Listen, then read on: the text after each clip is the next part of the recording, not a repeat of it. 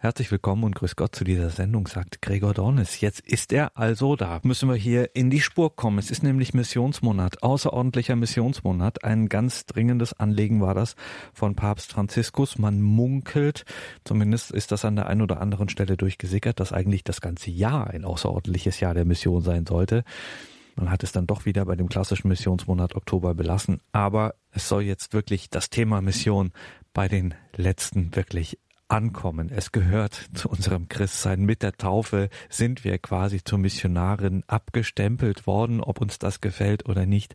Wir müssen das Evangelium bezeugen, wo auch immer wir hingestellt sind, wie auch immer wir gebaut sind, welche Charismen wir haben, ob wir das Ganze eher still tun, im Verborgenen, wo man das gar nicht so sieht und wo so viele große Dinge entstehen können, oder ob wir das auf der großen Bühne tun, wie etwa Pfarrer Ulrich Parzani, den wir heute hier in dieser Sendung hören, den evangelischen Theologen, den Missionar und TV-Prediger aus Kassel, Pfarrer Ulrich Parzani, mit einem Vortrag gehalten beim diesjährigen Kardinal Kasper Symposium in Fallenda. Pfarrer Ulrich Parzani werden jetzt schon einige sagen, na, den Namen habe ich doch schon mal gehört. Ich habe auch ein Gesicht vor mir, richtig genau der Pfarrer Ulrich Parzani ist das, der zum Beispiel bei Bibel TV die Heilige Schrift auslegt. Er war zu Gast beim diesjährigen Kardinal Kasper Symposium in Fallenda bei Koblenz. Dieses Symposium stand unter der Überschrift Ich bin eine Mission, ein Zitat aus Evangelii Gaudium von Papst Franziskus und Pfarrer Ulrich Parzani sprach zum Thema Wie kann Mission in Deutschland gelingen? Und er hatte so einige Antworten auf diese Fragen. Pfarrer Ulrich Parzani. Eminenz, sehr geehrte Damen und Herren, liebe Schwestern und Brüder, herzlichen Dank. Äh, der, der Mensch ist hinfällig und äh, ich, ich huste Ihnen heute, was ich im Herzen habe, hierhin. Und weil äh, ich befürchte, dass äh, das nicht so äh, zum Hören nicht so ästhetisch angenehm ist, habe ich wenigstens ein paar Bilder zum Beschauen damit gebracht. Nach dem bekannten Prinzip, hast du etwas zu sagen oder hast du eine PowerPoint-Präsentation, habe ich mich fürs Zweite entschieden. Also, dieses Thema, äh, ja, ich sage das zu meiner eigenen Befreiung, stammt nicht von mir, dass ich ihm zugestimmt habe, dazu zu sprechen. Darüber, dafür schäme ich mich noch heute, weil ich natürlich damit das äh, Missverständnis äh, hervorrufen musste. Ich wüsste auf diese Frage eine Antwort. Und ähm, Sie haben wahrscheinlich schon längst vermutet, dass das nicht sein kann. Es ist wahr, ich habe für diese Aufgabe der Evangelisation, ich weiß gar nicht, ist das eigentlich der konfessionelle Unterschied? Dass Sie Evangelisierung sagen und wir Evangelisation. Das wäre doch, das doch sehr hoffnungsweisend, wenn die Unterschiede nur in dem noch bestehen. Das würde ich mal sagen, das kriegen wir, überantworten wir einer Kommission unter Leitung von Kardinal Kasper und die kriegen das hin, dass wir das, dass wir das auch wegschaffen. Also ich habe für diese Aufgabe mein Leben lang äh, gebrannt äh, und äh, tue das noch und das ist meine Freude dass wenn man dann so von Ämtern frei ist und mit Management und Leitung nicht mehr so viel zu tun hat, hat man umso mehr Zeit, das Evangelium zu predigen. Und, aber dass das so heftig geworden ist, habe ich mir, als ich 65 war, äh, nicht träumen lassen. Aber es macht mir große Freude. Bis zum Umfallen, das ist das Schönste. Was ich allerdings sagen muss, dass ich äh, vor 20 Jahren in, äh, dieser, äh, in diesem Dienst und in dieser Leidenschaft für die Evangelisierung Deutschlands und äh, Europas äh, mehr Verbündete hatte als heute. Und äh, das schmerzt mich manchmal, aber dass es mich nicht mutlos macht und dass ich trotzdem voll Zuversicht bin, das möchte ich Ihnen zeigen im Folgenden. Es ist nun so, ich äh, muss nach allem, was wir gesagt haben, gehört haben gestern, ich habe ja viel gelernt hier, muss ich doch von mir aus nochmal sagen, was ich eigentlich unter Mission verstehe. Nicht, um sie belehren zu wollen. Ich tue das nicht mit der Arroganz, äh, ihnen beibringen zu wollen, wie man Mission richtig verstehen muss. Nur, schon 1991 schrieb der renommierte Missionstheologe David Bosch aus Südafrika, das Buch Transforming Mission, das inzwischen auch nach langen Jahren auch äh, auf Deutsch erschienen ist, Mission im Wandel. Und darin schon beschreibt er, dass es weltweit in der Christenheit aller Kirchen 79 unterschiedliche bis gegensätzliche Definitionen der Worte Mission und Evangelisation gibt. Was soll einem das sagen? Das soll einem sagen, dass die Kommunikation überhaupt nicht gelingen kann weil wir gebrauchen die gleichen Worte in der äh, verwegenen Hoffnung, wir transportierten damit die gleichen Inhalte. Aber da jeder das hineingepackt hat oder das mit sich bringt, was er mit sich bringt, ist das überhaupt nicht gesagt und wir reden also fröhlich aneinander vorbei. Deshalb gibt es sehr viel äh, fruchtlosen Streit in dieser Frage. Deshalb will ich in aller Kürze, ohne da viel Zeit zu, zu, verwenden, Ihnen sagen, wie ich äh, Mission und auch Evangelisation verstehe. Und ich will Ihnen auch sagen, dass ich beide Begriffe äh, unterscheide. Unterscheide. Ich gehe aus von dem, wie ich meine, fundamentalen Missionsauftrag, der vielleicht eher eine Verheißung ist als ein Auftrag, vom Osterabend, wo Jesus den Jüngern zuspricht. Wir haben das in diesen Tagen mehrfach gehört, wie Jesus sagt, wie mich der Vater gesandt hat, so sende ich euch. Ein unerhörtes Wort. Nie hätte ich gewagt, zwischen die Sendung des Sohnes durch den Vater und unsere Sendung durch den Sohn ein Gleichheitszeichen zu setzen. Er sagt aber wie. Da ist ein Wie. Was die Vollmacht angeht, sagt er, wer euch hört, der hört mich. Wer euch verachtet, der verachtet mich. Und wer mich verachtet, der verachtet den, der mich gesandt hat. Lukas 10, 16. Aber auch in der Art der Weise des Wies, sagt er, das Weizenkorn muss in die Erde gelegt werden und ersterben. Nur so bringt es viel Frucht. Das sagt er von seinem eigenen Dienst, aber er sagt es auch vom Dienst seiner Jünger. Das heißt, es gibt nur ein einziges Erfolgsrezept der Evangelisierung und das heißt Sterben. Und das ist gewiss. Es lohnt sich nicht zu streiten über die vielen Methodenwege. Wenn wir uns einig sind in dem einen, das eine Erfolgsrezept heißt Sterben, das Weizenkorn wird beerdigt, nur so wird es sich vervielfältigen. Wir überlegen das übrigens heute in unseren Tagen. Die Kirche äh, unseres Herrn Jesus Christus wächst am stärksten in Bereichen, in denen sie in Bedrängnis ist. China, Iran, ein unglaubliches Geschehen, was wir im Iran erleben heute. Intellektuelle in großer Zahl. Es sind Tausende, die sich zu Jesus bekehren. Aber sie, was haben sie davon? Sie gehen ins Gefängnis, es kostet sie ihr Leben.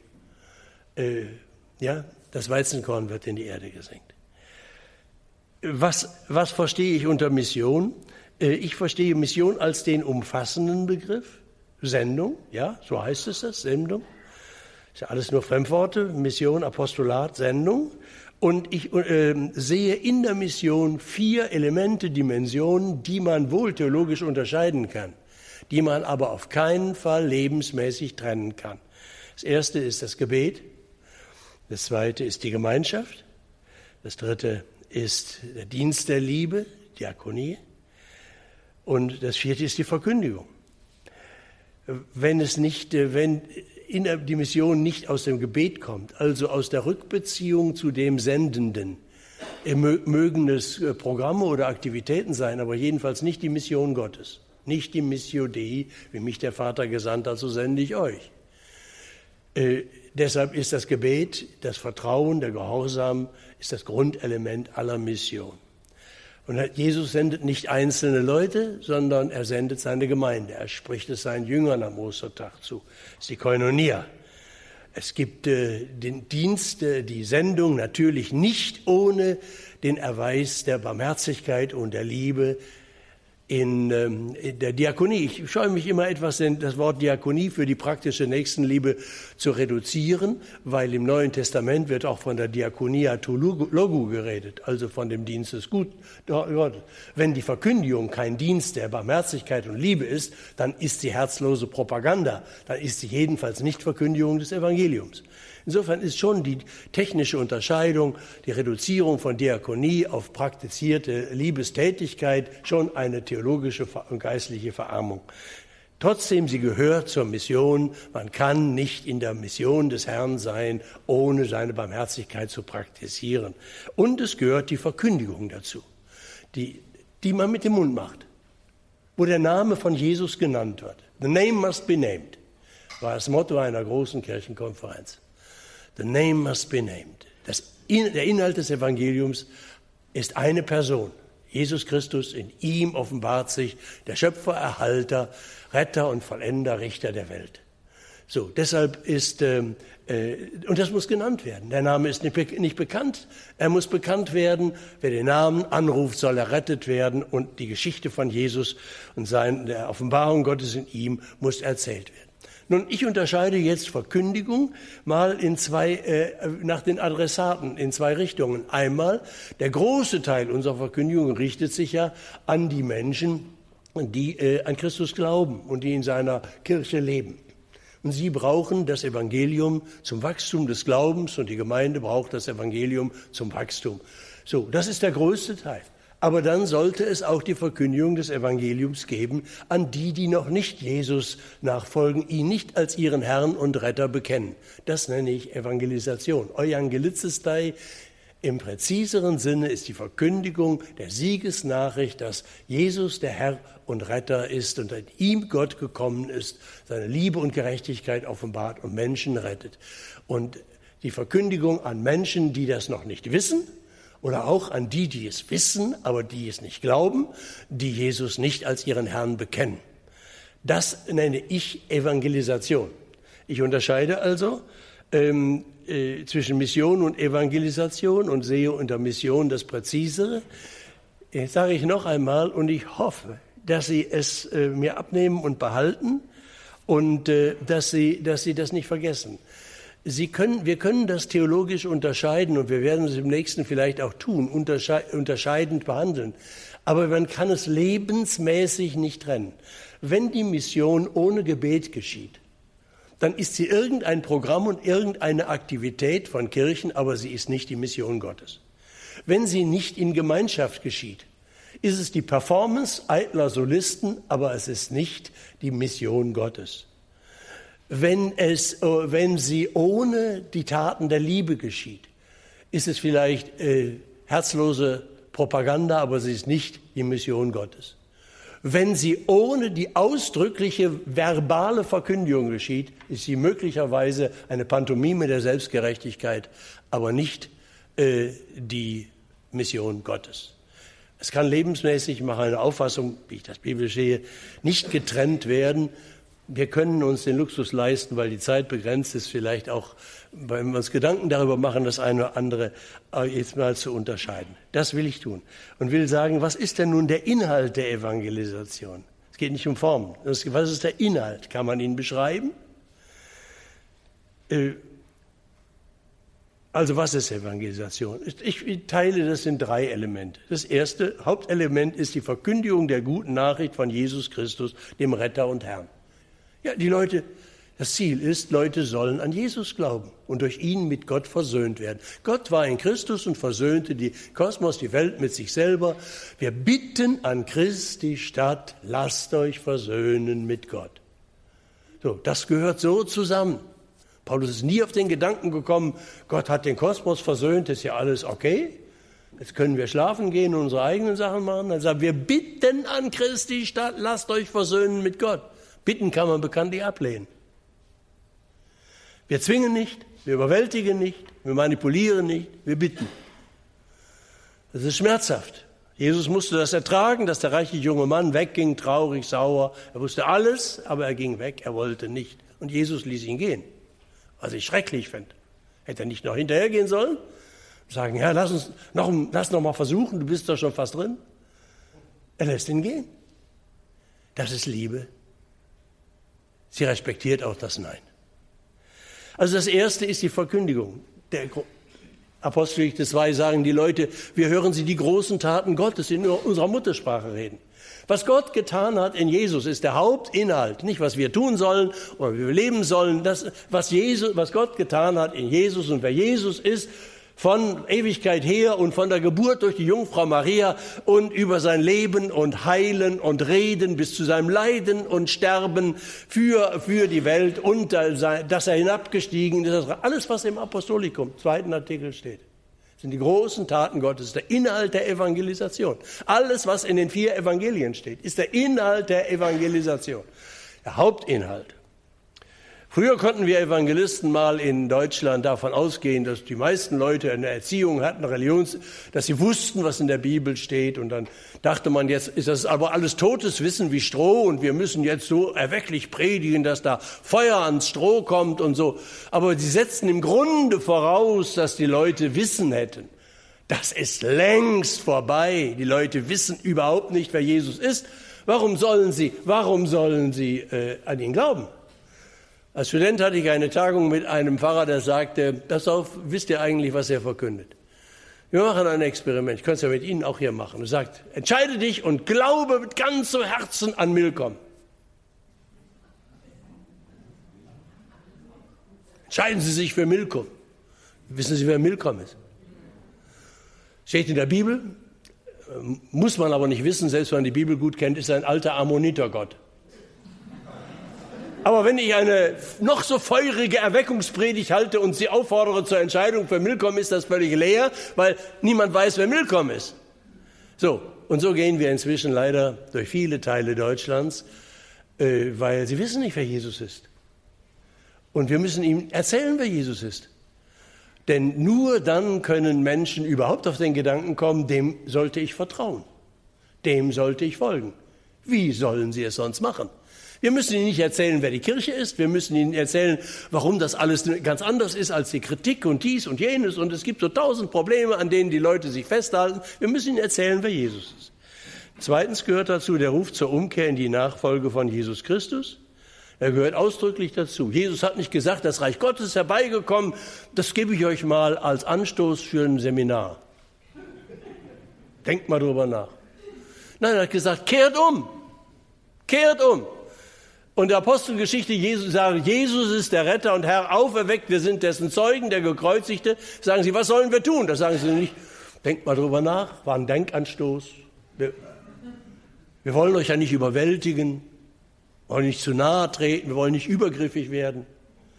Wir sagen, kehrt um, lasst euch taufen zur Vergebung der Sünden, empfangt die Gabe des Heiligen Geistes. Eine ganz klare, ausdrückliche Aufforderung gehört zum, ausdrücklich zum Evangelium. Der Ruf zur Umkehr in die Nachfolge von Jesus. Und als drittes, meine ich, gehört zur Erstverkündigung in der Evangelisation sowas, was ich im Prospekt nenne, eine Kurzinformation über das Christsein. Denn wenn wir Nachfolge von Jesus reden, haben die Leute ja auch ein Recht, etwas zu wissen, was erwartet mich da eigentlich? Zum Beispiel, dass wir ihnen sagen, ja, das wird ein Leben in Gemeinschaft der Familie Gottes sein. Das ist für manche ein Teil des Evangeliums, die so einsam sind und isoliert, dass sie sagen, Halleluja, das ist toll, eine Gemeinschaft. Für andere heute ist das das Abschreckendste, was man sagen kann. Sie wollen Gott ja, Kirche nein. In der Zeit des religiösen Individualismus erlebe ich, dass die Leute die heiligsten Absichten haben, mit Gott zu leben und mit Jesus und wer weiß was alles. Aber wenn man ihnen sagt, pass mal auf, die nächste Ecke ist eine Gemeinde, schließ dich hier an, dann das ist viel schwerer. Deshalb gehört dazu, zu sagen, es gibt kein Christsein ohne Gemeinschaft. Er gehört nicht zu Ihrer Fraktion, sondern meiner Fraktion. Der Ludwig Graf Zinzendorf aus dem 18. Jahrhundert hat den Satz gesagt, ich statuiere kein Christentum ohne Gemeinschaft. Das ist das eine. Und das andere, was dazu kurz Information gehört, ist, du wenn du dich bekehrst und Jesus nachfolgst, äh, wird er dir die Sünden vergeben. Du wirst ein Kind Gottes durch die Fall versöhnt mit, mit Gott und er beruft dich zum Dienst. Du bist nicht der Endverbraucher der Liebe Gottes. Äh, er hat eine Absicht mit dir. Du wirst gebraucht. Die Leute sagen heute, kam auch, wurde doch gestern ja genannt. Das ist für viele erst Problem. Die Leute sagen, ich brauche Gott nicht. Ja, sage ich, okay. Wenn du das meinst, ich bin gekommen zu sagen, Gott braucht dich. Er hat dich geschaffen und begabt und berufen, dass du sein Geschäftsführer in seinem Eigentum bist. Wann wirst du umkehren, dankbar dies dein Leben als sein Geschenk annehmen, als Eigentum Gottes anerkennen und deine Gaben entwickeln und zur Verfügung stellen für den Dienst der Liebe an den Menschen zur Ehre Gottes? Gott braucht dich. Also, ich will nur kurz anreißen. Das ist für mich der Inhalt der, äh, der, Evangelisation. Wir wollen ja aber auch über die praktischen Fragen des Wie sprechen. Wie geschieht denn Evangelisation? Also, der Satz ist gestern schon gesagt worden, nur wer brennt, kann andere anzünden. Das ist ja eine ganz wichtige Geschichte. Das ist nicht eine Sache von Beschlüssen und Papieren, von wer weiß was, von Gremien. Und Methoden sind Wege zu den Herzen der Menschen. Mein Griechisch sagt mir, dass äh, Methodos äh, von Hodos kommt. Hodos ist der Weg und Methodos ist der Umweg. Wenn ein junger Mann einer äh, Frau eine Liebeserklärung macht, ich liebe dich, dann sagt die so frei nach Reinhard May, Anna, äh, äh, das ist ein gutes Thema, lass uns darüber diskutieren. Annabelle, Annabelle, du bist so herrlich intellektuell. Das hat er sich aber nicht äh, äh, gewünscht.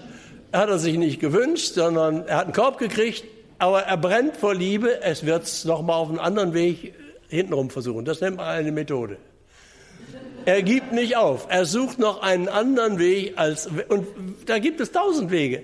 Es gibt tausend Wege. Evangelisation gibt es auf viele Weisen.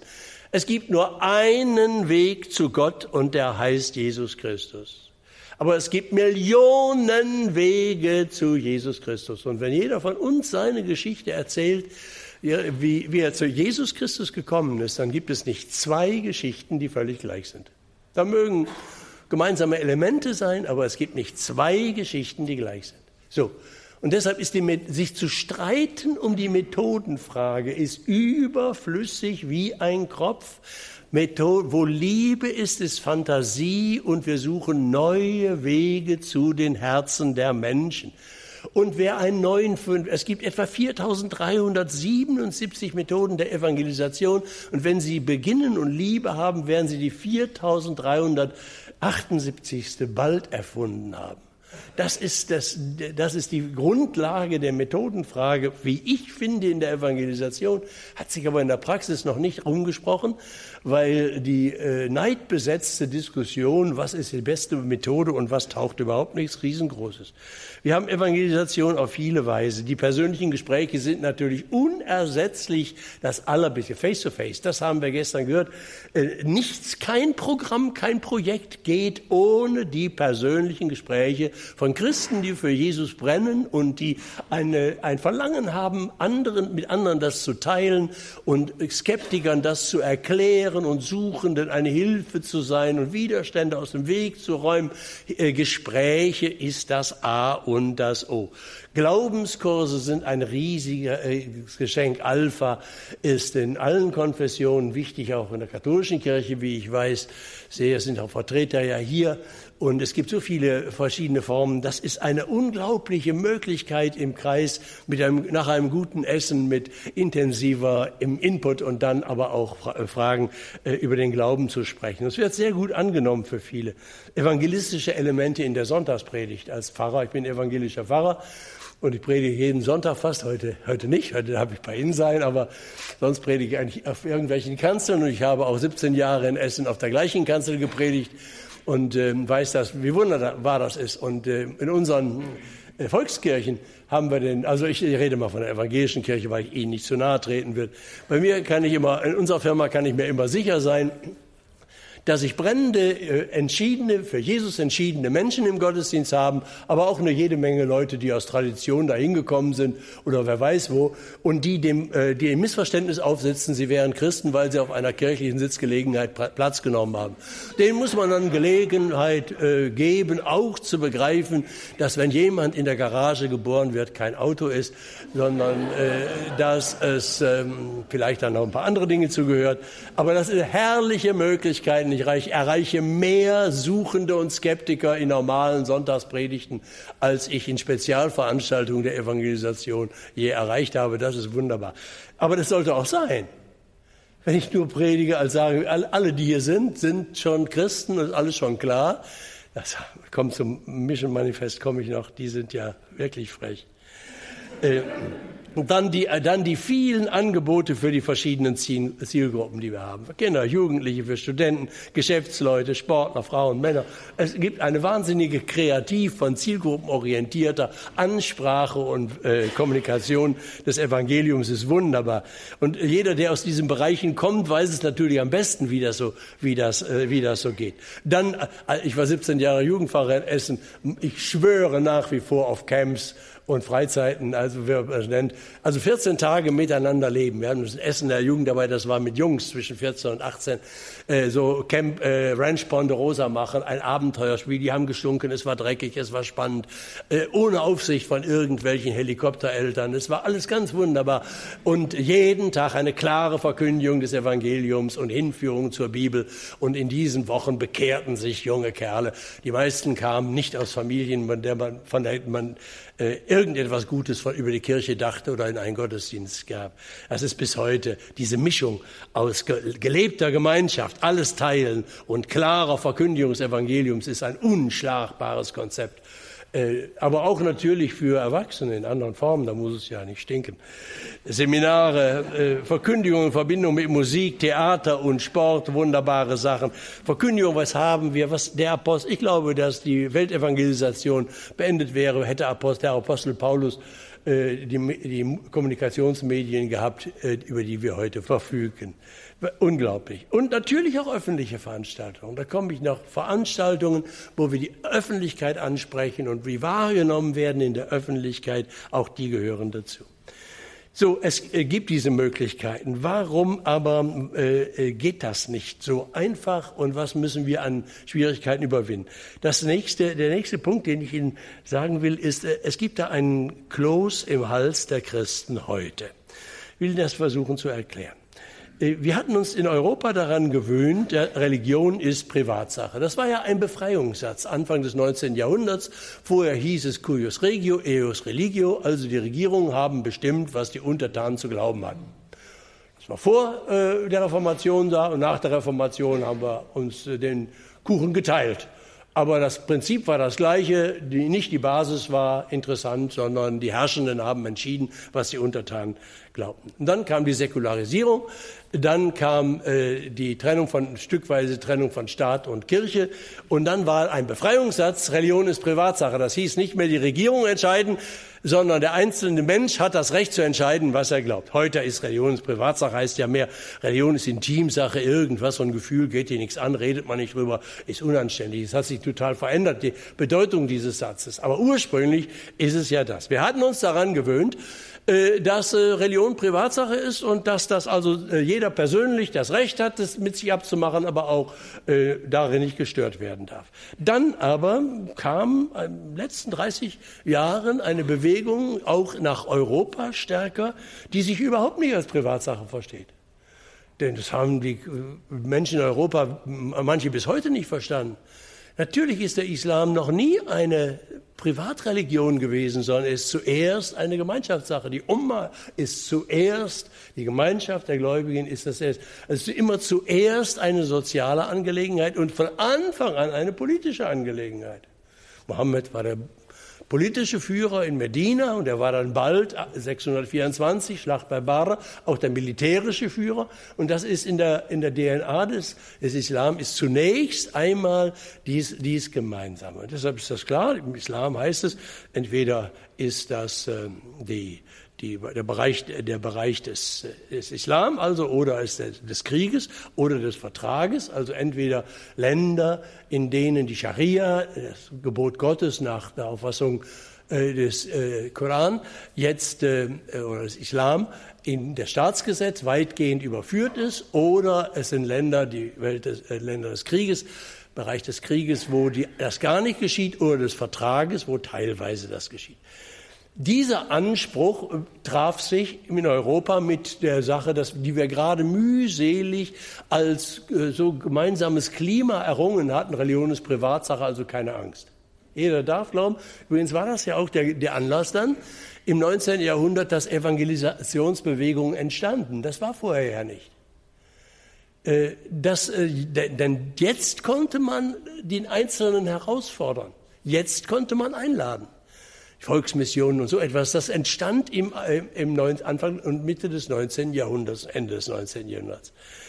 So, und jetzt plötzlich erleben wir in der, im letzten Viertel, äh, Drittel des, des 20. Jahrhunderts diese Verunsicherung. Aha, das ist gar nicht selbstverständlich. Das ist gar nicht selbstverständlich. Äh, vielleicht ist es, da gibt es doch Leute, die ihre Wahrheit anderen irgendwie aufzwingen wollen. Die, ja, das, das waren die ja früher auch im Christentum. Die haben ja auch per Staatsreligion denen, die es nicht wollten, es aufgezwungen. Haben auch mit der Polizei gearbeitet. Und äh, das haben wir ihnen zwar abgewöhnt, aber jetzt gibt es da wieder Kräfte. Achtung, vielleicht sind alle Religionen so. Ich meine, Ulrich Beck, kürzlich verstorbener Religionssoziologe von der Uni München, der hat in der Zeit zu Weihnachten vor einigen Jahren den Artikel geschrieben. Ich verbeuge mich, entschuldige mich, aber es war, war die Zeit. Religion tötet. Religion darf und an, und an Jugendliche unter 18 Jahren nicht abgegeben werden. Und er hat den Artikel da mit Leidenschaft auch in seinen Büchern vertreten, dass alle Religionen, insbesondere die monotheistischen, das äh, Gewaltmonopol äh, in sich haben als Gen und dass es unweigerlich durchschlagen wird, wenn die Umstände es ermöglichen. Deshalb wehret den Anfängen. Und das kann man jetzt sehen, die Angst äh, der Vertreter der offenen Gesellschaft, säkularisierten Zeitgenossen ist groß. Sie erleben dann in ARD, dass da plötzlich Filme über die Salafisten kommen und anschließend ein Film über evangelikale und charismatische Gemeinden. Die Nachbarschaft ist völlig unbeabsichtigt, ein, äh, Schelm, der etwas Böses dabei denkt, aber die Botschaft ist völlig klar. Äh, alle, die beanspruchen, die absolute Wahrheit zu verkünden, eine Wahrheit, die für alle gilt, sind im Grunde alle gleich. Nein, sagen wir Christen, wir nicht, wir haben doch alle lieb. Ja, sagt er, heute habt ihr Kreise, Kreide gefressen, das haben wir euch mit Mühe aufgezwungen, aber als er die Macht hatte, da habt ihr mit der Polizei gearbeitet. Und wenn ihr die Gelegenheit habt, es gibt unter euch ja bis heute Leute, die sich daran zurücksehen, dass sie diese Macht wieder haben. Also Vorwurf gegen alle, die einen Wahrheitsanspruch öffentlich verkündigen, dass da was Totalitäres, was äh, Gewalt drin ist. Ist das eine Bedrohung der offenen Gesellschaft? Das wird von vielen befürchtet. Äh, Fundamentalisten scheinen alle zu sein, die das Apostolikum sprechen und tatsächlich glauben. Ich meine, wenn wir sagen, ich glaube an Gott, den Schöpfer, den Allmächtigen, dann glauben wir, dass er alle Menschen geschaffen hat, auch die Atheisten. Und wenn wir im Artikel 2 sagen, dass Jesus, geboren von der Jungfrau Maria, gekreuzigt, gestorben, auferstanden, er wird kommen zu richten die Lebenden und die Toten, dann glauben wir, dass er alle, ganz egal in welcher Kultur, in welcher Religion, äh, äh, es sei denn, wir glauben das. Es kann natürlich auch sagen, dass wir das so augenzwinkernd sprechen, ich war in meiner Firma, meiner Kirche, da habe ich Kollegen, die beten das mit einer salvatorischen, äh, sprechen das mit einer salvatorischen Klausel. Die sagen, wir sprechen das Bekenntnis des Glaubens mit den Worten unserer Väter und Mütter. Damit wollen sie sagen, ich glaube das meiste, was ich jetzt sage, zwar nicht, aber ich drücke, indem ich diesen alten Text sage, mit all den mythologischen Aussagen aus, dass ich irgendwie auch doch in dieser Gesamtzusammenhang stehe. Das ist natürlich augenzwinkernd und sagen, also so ernst meinen wir es nicht. Ähm, gut, das muss man klären. Aber es gibt eine Reaktion auf diese Entwicklung in den letzten Jahrzehnten, die nenne ich den freiwilligen Rückzug der Christen in die private Nische weil sie spüren, wenn wir mit einem Anspruch des Evangeliums, ich bin der Weg, die Wahrheit und das Leben von Jesus, in die Öffentlichkeit gehen, produzieren wir nichts anderes als Missverständnisse und Feindschaft und das kann nicht gut gehen. Also lass uns das weglassen, wir machen das mehr persönlich, privat, das geht auch besser, aber bitte den, Fre den Rückzug. Äh, und auf der kirchlichen Ebene, da rede ich jetzt wieder für meine äh, ähm, Kirche, für die evangelischen Kirchen, da ist das auch in den Führungsetagen Programm. Christentum äh, wird zur Zivilreligion geschrumpft. Wir verzichten auf Glaubenslehre, die spaltet und die abgrenzt, sondern dass unser, unser Glaubensbekenntnis ist eigentlich, sind eigentlich die Menschenrechte das ist, äh, und wir sind der Kit. Wir finden, die größte Aufgabe ist, sagen unsere Bischöfe dauernd, die größte Aufgabe ist, die Mensch äh, Gesellschaft ist voller Hass und Spaltung. Wir müssen alles tun und zusammenhalten. Ja, Versöhnung ist eine wichtige Aufgabe von Christen. Das wird ja niemand bestreiten.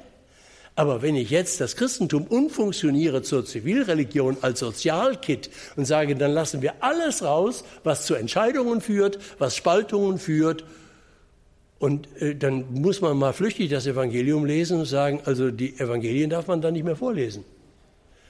So, das ist aber eine mehr stillschweigende Entwicklung im persönlichen Bereich freiwilliger Rückzug. Das wird nicht erklärt äh, äh, in, ins Private und raus aus der Öffentlichkeit und auf der strukturellen Ebene Tendenz zur Zivilreligion anstatt zur Christusnachfolge, die zur Entscheidung ruft obwohl wir doch eigentlich alles, alle Möglichkeiten haben. Wir haben ja alle, wir haben ja alle Freiheiten. In Deutschland verbietet uns niemand. Den CVM, den, ich zu leiten hatte, 20 Jahre lang, den gibt es in 128 Ländern der Welt. Also bin ich in vielen Teilen der Welt gewesen. Und ich kann noch immer nachvollziehen, das Gefühl der Erleichterung, das ich hatte, wenn ich in Frankfurt aus dem Flugzeug Ich bin in wenigen Ländern gewesen in denen es so viel Rechtsfreiheit und Sicherheit für Christen gab wie in Deutschland. Ich, ich habe das genossen. Ich verstehe zwar, dass Leute, die die, die Welt nicht kennen und die das für selbstverständlich halten, was wir halten, äh, das nicht würdigen können und jeden Gegenwind der Kritik schon für Christenverfolgung halten. Das ist aber nur ein Zeichen von verwöhnter Wehleidigkeit aber die können die Realitäten nicht mehr, nicht mehr einschätzen. Wir haben alle Möglichkeiten, wir haben alle Freiheiten, wir können sie auch durchsetzen, aber Freiheiten, die man nicht in Anspruch nimmt, wird man äh, verlieren. Freiheiten sind da, um gebraucht zu werden. Wer sie nicht gebraucht, wird sie möglicherweise bald verlieren. Warum aber nutzen wir das alles nicht und warum geschieht es? Warum sind diese inneren Blockaden, die ja keine äußeren Zwänge sind, wir haben ja keinerlei Verbotszwänge, warum sind die aber so stark wirksam? Das Problem der Evangelisierung, der Hemmungen liegen nicht in einer säkularen Welt, die hungert nach Antworten, nach Erfüllung des Lebens. Sie sucht nach Gott, ohne zu wissen, was sie sucht. Das, die Hemmungen liegen innerhalb der Christenheit und innerhalb der Kirche. Der Widerspruch wird nirgendwo so deutlich wie in Deutschland, wo wir alle Möglichkeiten haben. Wir haben alle Freiheiten. Wir haben noch nie so äh, reiche Christen gehabt auf diesen Flecken der Welt wie heute. Noch nie hatten die Christen so viel Geld. Auch die Kirchen hatten noch nie so viel Geld, obwohl die alle stöhnen, wie furchtbar arm sie sind jetzt. Aber verglichen, äh, noch nie so viel wie heute. Noch nie hatten wir so viele Kommunikationsmöglichkeiten wie heute. Und trotzdem müssen wir sagen, die, der, der Bedarf oder der Wunsch, wirklich äh, den Menschen das Evangelium in jeder Form, persönlich und öffentlich zu sagen, ist nicht ausgeprägt. Was ist da falsch? Wir wissen nicht, was wir wollen. Der Auftrag ist klar. In der Bibel jedenfalls, mache zu Jüngern alle Völker. Äh, das ist, alle, alle Menschen sollen das Evangelium hören. Das heißt nicht, wir wollen sie überwältigen, wir wollen auch nicht äh, Länder christianisieren, obwohl ich da schon, äh, das meine Meinung ist. Sie selber entscheiden, ob das alle denken. Ich äh, möchte evangelisieren, das heißt, ich möchte wirklich ernst nehmen, dass Einzelne gewonnen werden. Auf einer evangelischen Synode, in der groß geredet wurde, sehr gut, äh, von der ähm, Evangelisation und Mission 1999 in EKD-Synode in Leipzig stand in einer Erklärung der Satz, die Menschen haben die Kirchen massenweise verlassen, aber sie müssen als Einzelne zurückgewonnen werden. Und das ist ein mühsames Geschäft. Und bis heute, weil das ja mühsam ist und äh, schier unlösbar, denken Leute heute überall auch in den Kirchen darüber nach, ob es da nicht Tricks gibt, um das ganze schwuppdiwupp auch wieder ganze Massen zurückzugewinnen. Und ob vielleicht müssen wir uns nicht die Mühe machen, die Einzelnen einzuladen und zu bitten mit dem Risiko, dass sie uns einen Korb geben, sondern wir christianisieren den Laden einfach mit irgendwo, dass wir ein paar Werte da unterbringen, was ja auch nicht schädlich ist. Aber gerettet, mit Gott versöhnt wird dadurch niemand. Das ist ein Anstrich, den wir der Landschaft verpassen. Aber das haben wir doch erlebt, dass das. Äh, also gut, in der Staatsreligion war Evangelisation überflüssig, da hatten wir sie alle sowieso, dachten wir jedenfalls. Dann kam die Säkularisation, der Traditionsabbruch. und dann die Notwendigkeit zu Initiativen für Evangelisation. Um 1960 erschien in den evangelischen Kirchen und orthodoxen Kirchen, also im Ökumenischen Rat der Kirchen, ein Papier, ein Buch, das hieß Mission als Strukturprinzip. Und das Motto war, Kirche ist Mission. Wunderbar. Wir dachten, jetzt kommt die Erweckung. Sie sagten, na, es ist nicht nur von ein, die Sache einzelner Frommer mit einer bestimmten äh, Gruppen und Personen mit einem bestimmten Frömmigkeitstyp auch noch. Nein, sondern Mission und Evangelisation ist die Aufgabe der ganzen Kirche. Mensch, haben wir gesagt, endlich haben sie es begriffen. Nun geht die Erweckung los. Jetzt werden wir wirklich Gas geben und die Chancen nutzen, äh, die wir haben. Was hat sich geändert? auf alle Aktivitäten, die bestanden. Also auf den Status quo wurde das Etikett Mission und Evangelisation, jeder Lichtbildervortrag über Sylt und jede Kaffeefahrt eines Seniorenkreises war plötzlich Mission.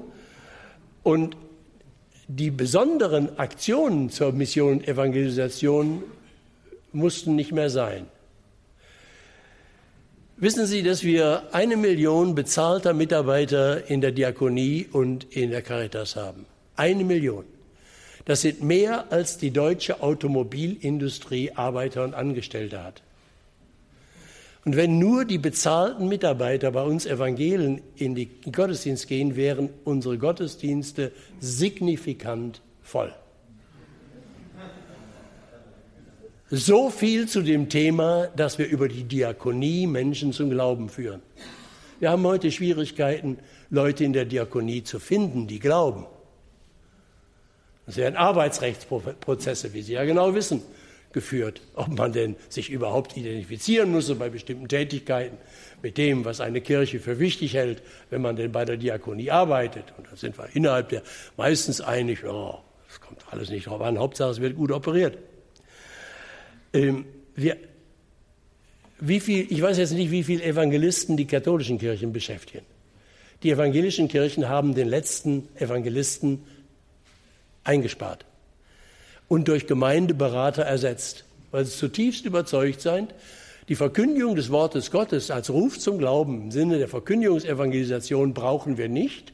Alle sind Evangelisten. Alle Pfarrer sind Evangelisten, alle Christen müssen nur sprachfähig werden, sind Evangelisten und äh, wir brauchen das überhaupt nicht. Deshalb das Ergebnis ist, wir haben niemanden mehr, der hauptamtlich nur noch solch ein paar Halbtote wie mich, die, äh, die als Pensionäre durch die Gegend laufen und die Kirchenleitung verrückt machen, weil sie unbedingt meinen, wir müssten noch ein paar Leuten das Evangelium sagen.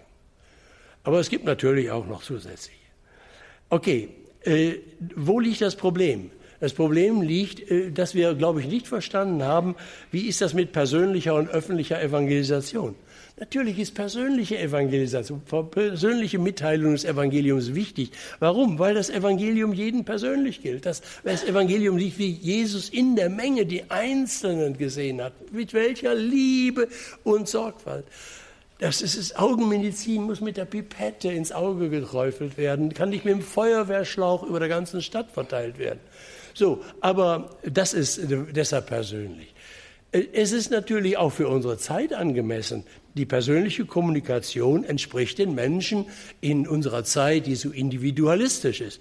Also, deshalb ist persönliche Evangelisation nötig. Aber auch öffentliche Evangelisation. Das Evangelium ist eine öffentliche Wahrheit. Es enthält die, die Aussage, in Jesus hat sich der Schöpfer der Welt offenbart. Gott war in Christus und versöhnte den Kosmos mit sich selber. Er wird wiederkommen zu richten die Lebenden und die Toten.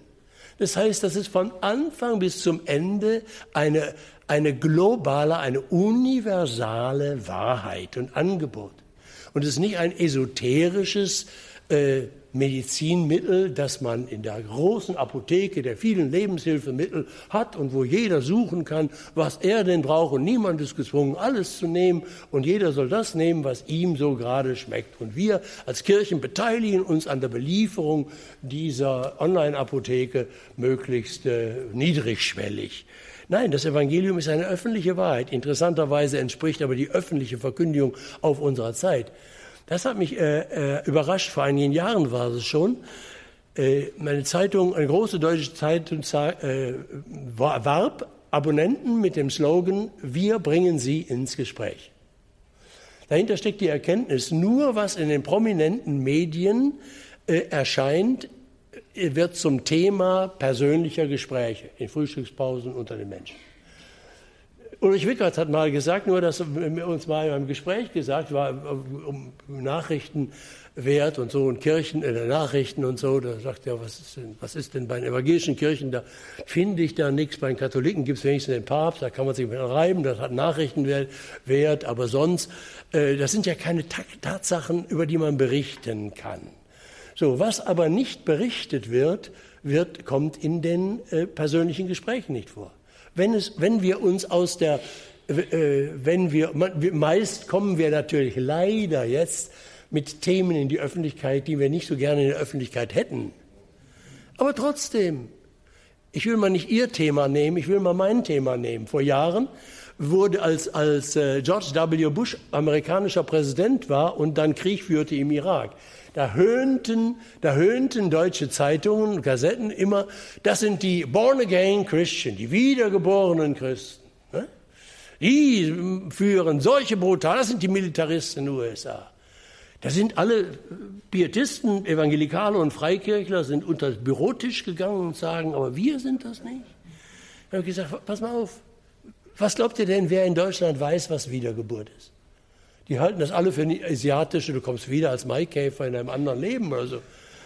Pass mal auf, ihr könntet das doch, das ist der Ball, der euch zugesprochen wird. Tut uns leid, dass es so kritisch ist, aber ihr könntet ja auch sagen, hör mal, äh, ja, das mit George W. Bush und ob das richtig ist, weiß, ist mir jetzt auch nicht ganz klar, aber apropos Wiedergeburt, ich kann dir erklären, was das ist. Hat Jesus erklärt, es sei denn, dass jemand von neuem geboren wird, sonst kann er nicht ins Reich Gottes kommen. Und das habe ich erfahren. Vergebung der Sünden und Erneuerung durch den Heiligen Geist. Und das kannst du erfahren, das ist so wichtig. Und das hat mit USA nichts zu tun und mit George W. Bush nichts zu tun. Da war es in der Öffentlichkeit. Da konnte man drüber sprechen.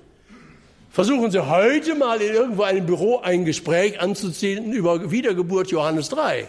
Das ist sowas wie abwegig, da redet man nicht drüber, weil es überhaupt nicht, ist es nicht wirklich, es kommt nicht vor. Man kann das für krank halten dass unsere Gesellschaft so tickt. Aber wir haben keine andere. Und wir haben einer Menschen zu dienen, einer Gesellschaft, wie sie ist. Und diese tickt so, dass nur das, was in öffentlichen Medien prominent vorkommt, das ist Wirklichkeit. Und deshalb müssen wir in die Öffentlichkeit mit dem Evangelium. Und deshalb ist es so töricht und so schädlich, dass Christen in, in Situationen, in denen es überflüssig ist, aus, aus Rücksichtnahme, weil wir auch nette Leute sein wollen und jedermanns geliebtes Kind und niemanden zu nahe treten wollen und nicht als übergriffig ankündigen. Wir gehen aus der öffentlichen Direktion und machen Esoterik-Gruppen, wo wir wie all die anderen Esoterik-Gruppen im vertrauten Kreise unter dem Radar der Öffentlichkeit erzählen, was wir denn mit Jesus haben. Deshalb ist öffentliche Evangelisation nötig. Warum machen wir das nicht? Ich bitte Sie. Das Evangelium ist öffentliche Wahrheit. Warum haben Sie keinen Pater Leppich mehr auf die Piste gesteckt? Ich konnte seine Predigt auf der Reeperbahn auswendig. Äh, er war frech und dreist und herausfordernd und war bei den Menschen. er hat sie gereizt, er hat die, die, die Gegner gereizt, aber sie mussten über ihn schreiben. Billy Graham ist auf unserer Seite. 93 hat er bei ProChrist geredet. Ich war, weiß wie heute.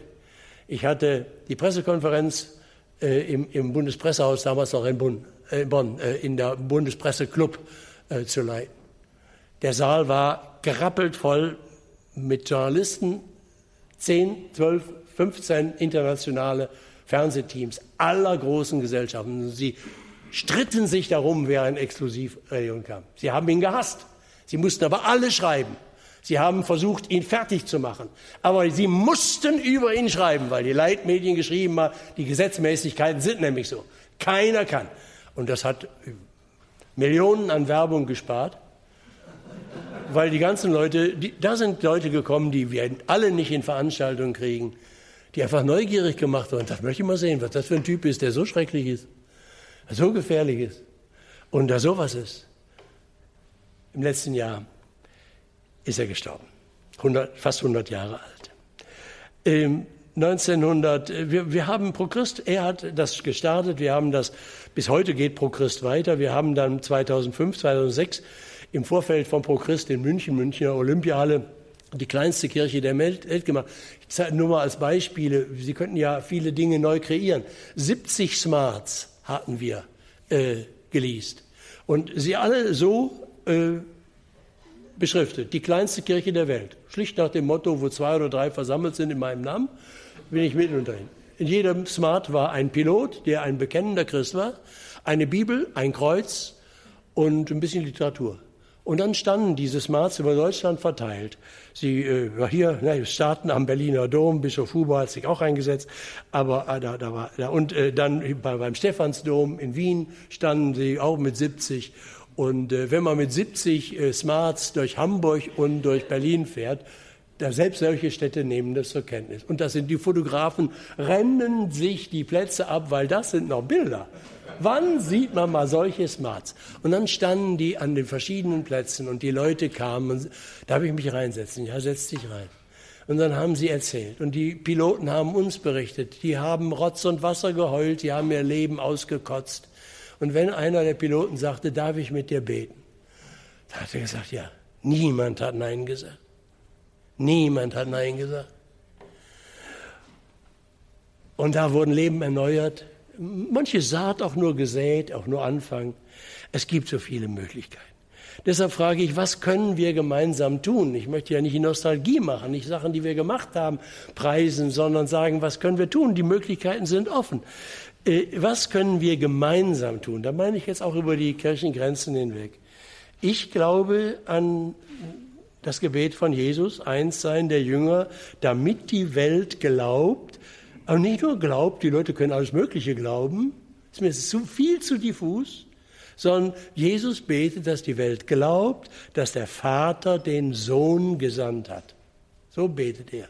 Sehr präzise dass sie glaubt, dass der Vater Jesus gesandt hat. Ähm, ich, übrigens, ich glaube, dass das Gebet erhört ist, denn der Vater erhört das Gebet des Sohnes. Ich habe keinerlei Zweifel.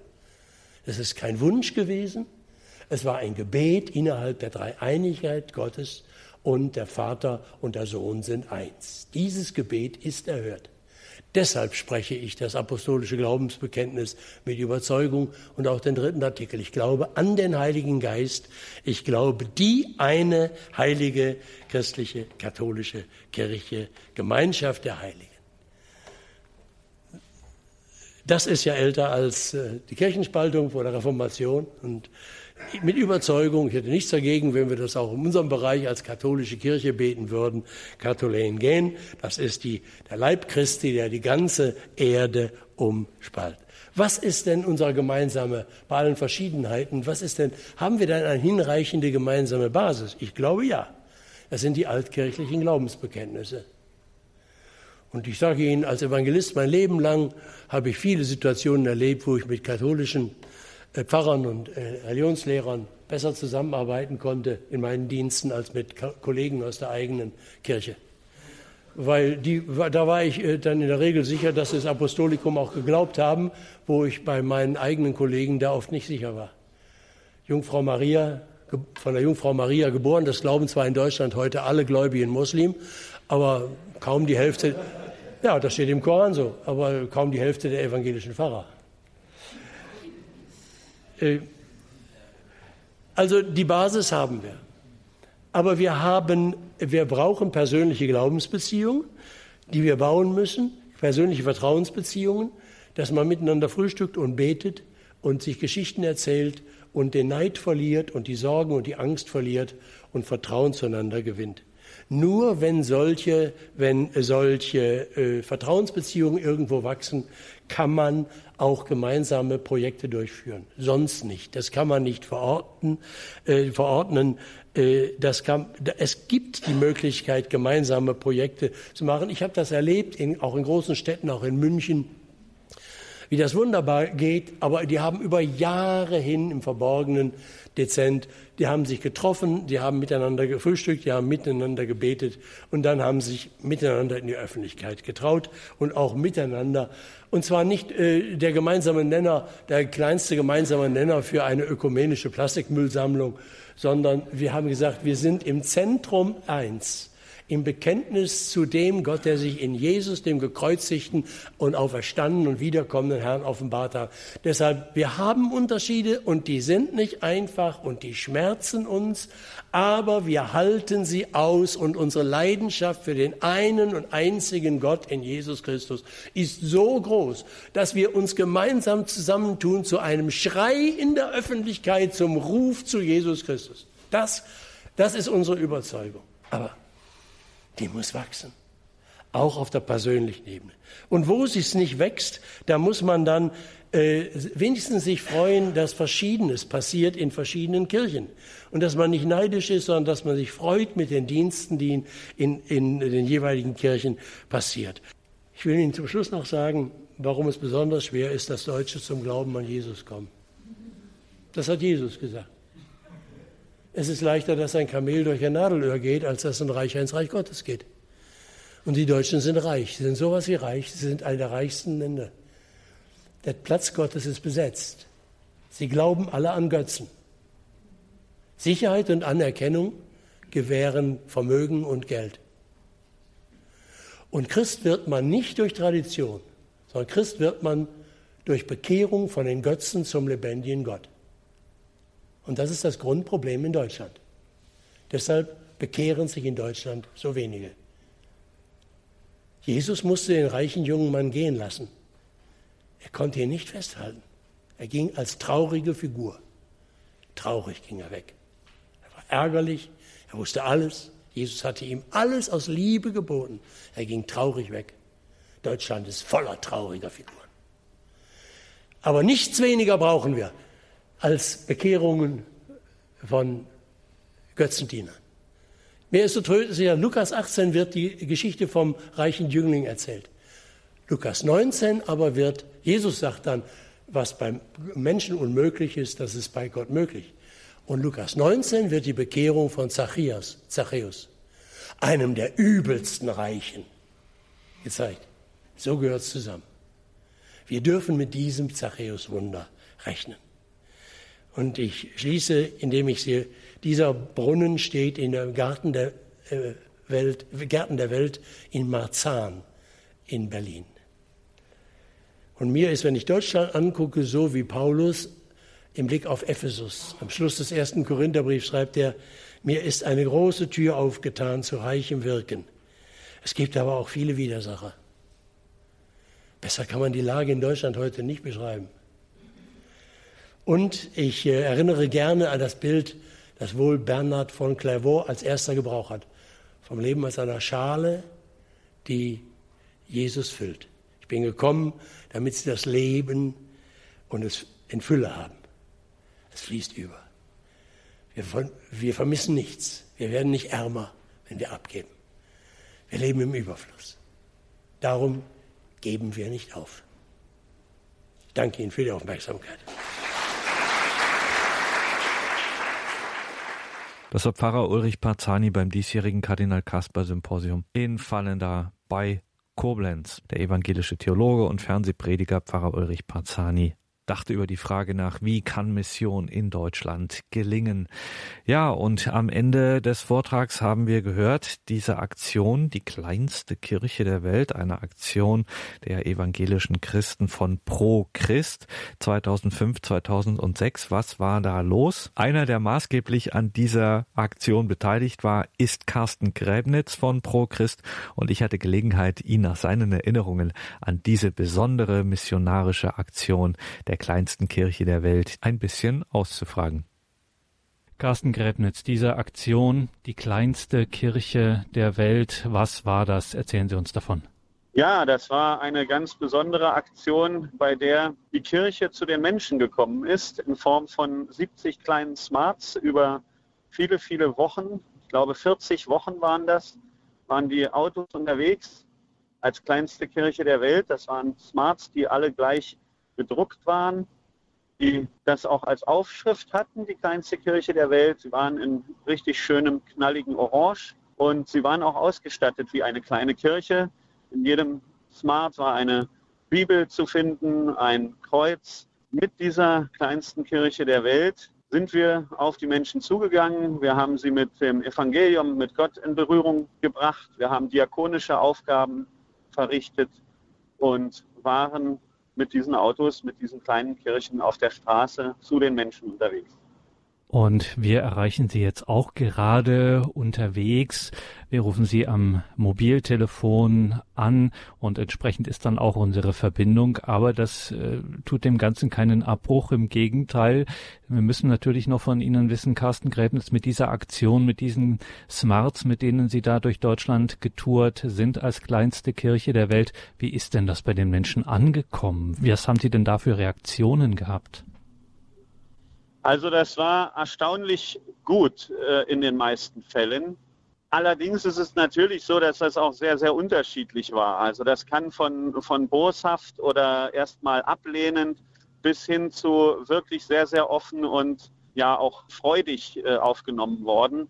Wir haben auch mit den Menschen gebetet im Auto. Wir haben unglaublich viel erlebt und diese Reaktionen darauf waren wirklich alles, was man sich vorstellen kann.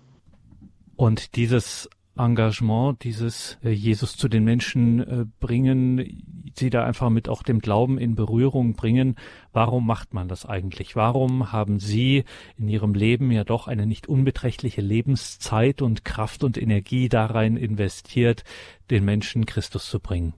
Oh, das ist äh, ganz einfach. Also ich fand diese Idee von Beginn an sehr gut und ich habe sofort gedacht, das kann nur Gottes Idee selbst sein wenn dieser Gedanke, wenn die Menschen nicht mehr in die Kirche kommen, die Kirche zu den Menschen zu bringen, die fand ich einfach gut. Und Gott selbst, Jesus selbst hat in meinem Leben viel getan und ich wollte das einfach teilen. Und ich habe gemerkt, das war übrigens auch die Zeit, wo ich persönlich an den Punkt gekommen bin, dass ich das für mich als Berufung entdeckt habe, dass ich nichts besser und nichts lieber mache, als den Herrn Jesus Christus zu verkünden und zu den Menschen zu bringen. Das war eine Zeit, die mich unglaublich im Glauben auch gestärkt hat und die einfach deswegen wunderschön war, weil man sehr viel sehen konnte, wie Gott Menschen berührt und wie er uns als die sogenannten Piloten, die da im Auto saßen, dazu gebraucht. Man muss dazu sagen, dass ich persönlich ja nur vier Wochen insgesamt auf dem Auto war und äh, in dieser kleinsten Kirche drin saß. Und ansonsten war ich eben im Hintergrund tätig. Wir hatten, ich weiß es nicht genau wie viele, aber mehrere hundert Piloten, die alle vorher darauf vorbereitet wurden, wie das ist. Ich selber habe drei Wochen eine Pilotwoche geleitet und habe drei Wochen in Kassel mit sieben Autos, mit sieben dieser Smarts eine Pilotwoche gestaltet und das war eine so unglaublich bereichernde Zeit, dass diese 40 Wochen, die wir dann nachher hatten, mit denen wir mit den Autos unterwegs waren, einfach ja total wichtig mir geworden sind und Gott hat sich dort auch immer wieder offenbart, den einzelnen Menschen.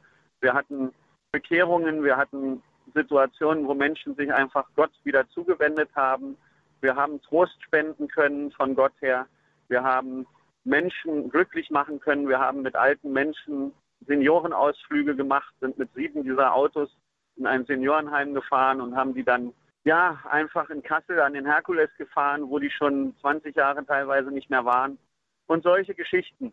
Und das ist einfach unheimlich befriedigend und befriedend, wenn man Menschen so Gutes tun kann und zeigen kann, wie Gott ist sagt Carsten Gräbnitz, der damals für die Initiative Pro Christ dabei und an vorderster Front tätig war. Jetzt am Ende haben wir es gehört, war die Verbindung auch nicht mehr die allerbeste, aber die Botschaft ist angekommen. Liebe Hörerinnen und Hörer, Sie haben es gemerkt, man kann es und es kann so viel Segen und Freude in die Welt bringen, wenn man missionarisch aktiv ist, wenn man sich für die Mission, für die neue Evangelisierung einsetzt und den Menschen Christus bringt. Also nur Mut, es gibt die vielfältigsten Möglichkeiten, man muss auch nicht gleich so eine große Aktion dann initiieren, auch das kleine, schlichte Zeugnis im Alltag kann es sein oder es kann auch das Engagement in unserem Team Deutschland sein. Vielleicht Möchten Sie ja Mitglied in unserem Radio Horeb Team Deutschland werden, das Radio bekannter zu machen, zu verbreiten, einfach all den unzähligen tausenden Menschen, die immer noch nichts von Radio Horeb wissen und für die das genau das Richtige wäre, damit zu helfen, das bekannter zu machen. Das ist eine großartige Angelegenheit. Unser Team Deutschland, unsere Regionalgruppen suchen noch engagierte Mitglieder in unserem Radio Horeb Team Deutschland. Also schauen Sie auf horeb.org.